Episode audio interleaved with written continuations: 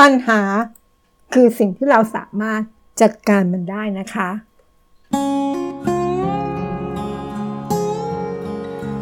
โลกไม่หยุดนิ่ง เราจึงต้องเรียนรู้ เรามาเรียนรู้ด้วยกันนะคะ ขอต้อนรับสู่เซอร์วันพอดคาส์ค่ะ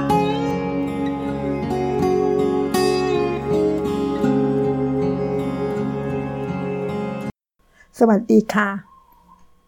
ในการเผชิญปัญหานั้น คนเรา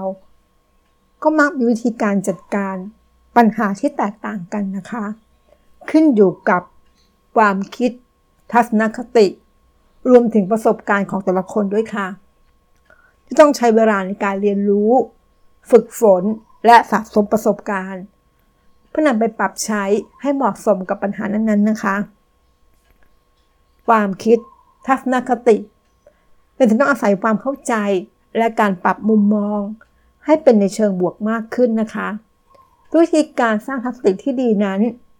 ก่อให้เกิดประโยชน์ต่อการทำงานทำได้ไม่ยากนะคะ ในบทความนี้เขาแนะน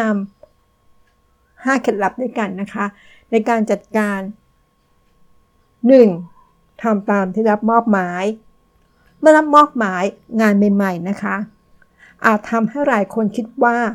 มันเป็นเรื่องยุ่งยาก รู้สึกอยากจะปฏิเสธงานนั้นค่ะทางทางที่เรายังไม่เริ่มต้นเลยนะคะ แต่หากเราลองปรับมุมมอง ปรับมุมมองใหม่ว่า งานที่มอบหมายมานั้นเป็นความท้าทายที่ช่วยให้เราได้เรียนรู้ และพัฒนาทักษะการทำงานของตัวเองให้ดีขึ้น ก็ช่วยทำให้เราทำงานได้อย่างมีความสุขนะคะ อาจทำให้เราได้รับโอกาสใหม่ๆ ความก้าวหน้าที่การงานได้ด้วยค่ะ 2. สร้างสรรค์สิ่งใหม่ ๆ การทำงานลักษณะที่เป็นรูทีน มันทำให้เราเกิดความเบื่อหน่ายนะคะ ส่งผลให้เวลาที่เราต้องคิดสร้างสรรค์ ผลงานออกมาสักชิ้นหนึ่ง ก็เริ่มต้นไม่ถูกค่ะ เรียกว่าสมองตันค่ะ ซึ่งตัวช่วยที่ทำให้ง่ายที่สุดได้ง่ายที่สุดก็คือ การหยุดพัก แล้วการเดินเล่นยืดเส้นยืดสายค่ะ เดินไปคุยกับเพื่อนร่วมงาน หรือกินขนมก็ได้นะคะ ส่วนใครที่ขาดแรงบันดาลใจในการทำงาน ในบทความเขาแนะนำนะคะ ให้ลองออกไปหาอินสปิเรชันใหม่ๆ หาหนังสือดีๆ สักเล่ม หรือไม่ก็ลองออกเดินทางท่องเที่ยวในช่วงวันหยุดค่ะอาจทำให้เราได้ค้นพบโอกาสใหม่ ๆ ไอเดียบางอย่าง มาสร้างสารรค์เป็นผลงานชิ้นใหม่ก็เป็นไปได้นะคะ 3. ภูมิใจในตัวเองค่ะ เพราะทุกผลงานที่ทำล้วนเกิดจากความตั้งใจของเรานะคะ และเกิดจากความพยายามของเราแทบทั้งสิ้นค่ะ ดังนั้นเมื่อทำได้สำเร็จตามเป้าหมาย ก็จงภูมิใจในตัวเองนะคะ ซึ่งเป็นส่วนสำคัญที่ช่วยให้เราเห็นคุณค่า ที่ซ่อนอยู่ข้างในในตัวของเราอีกด้วยค่ะ นอกจากนี้แล้วนะคะยังช่วยให้เราได้เรียนรู้วิธีบริหารจัดการตัวเอง ให้สามารถทำงานได้อย่างเต็มประสิทธิภาพมากยิ่งขึ้น และพร้อมพัฒนาต่อยอดศักยภาพให้เติบโตขึ้นไปได้อีกเรื่อยๆนะคะ และทั้งหมดนี้จะช่วยทำงานได้อย่างมีความสุขต่อไปค่ะ 4. เคารพผู้อื่น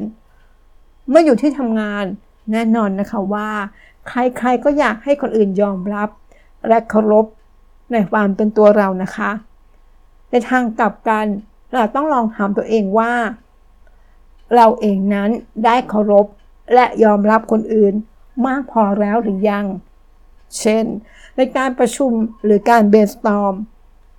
ที่มีคนนำเสนอความคิดออกมา จากมุมมองหรือประสบการณ์ของเขานั้น โดยที่ไอเดียนั้นอาจไม่เหมาะสมหรือถูกต้องทั้งหมด แต่เราก็ควรตั้งใจฟังนะคะ และทำความเข้าใจที่มาที่ไปของความคิดนั้น และยอมรับในความคิดที่แตกต่างกันค่ะ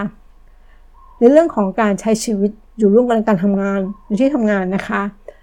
สิ่งที่ไม่ควรทำเลยก็คือ การพูดถึงลูกค้า เพื่อนร่วมงานหรือเจ้านายในทางที่ไม่ดีนะคะ ปอาทำให้เกิดความเสียหายได้ และไม่ควรให้คำแนะนำใด ๆ กับใคร โดยที่เขาไม่ได้เรียกร้อง และไม่ควรเข้าไปเกี่ยวข้องกับชีวิตส่วนตัวของผู้อื่นด้วยนะคะ ซึ่งการแสดงความเคารพอื่นๆนั้น ก็ย่อมเกิดผลดีกับตัวคุณเองอย่างแน่นอนค่ะ 5. เต็มใจช่วยเหลือคนอื่นนะคะ ในการทำงานแต่ละคน ต่างก็มีหน้าที่ ถ้าเราเป็นพนักงานอยู่ในบริษัทหรือองค์กรเดียวกัน ต้องมีการทำงานร่วมกัน ต้องขอความช่วยเหลือ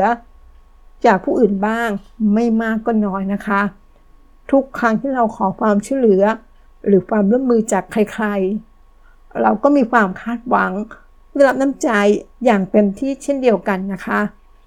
หากเราเป็นฝ่ายที่ถูกขอความช่วยเหลือบ้าง เราควรแสดงน้ำใจอย่างนั้น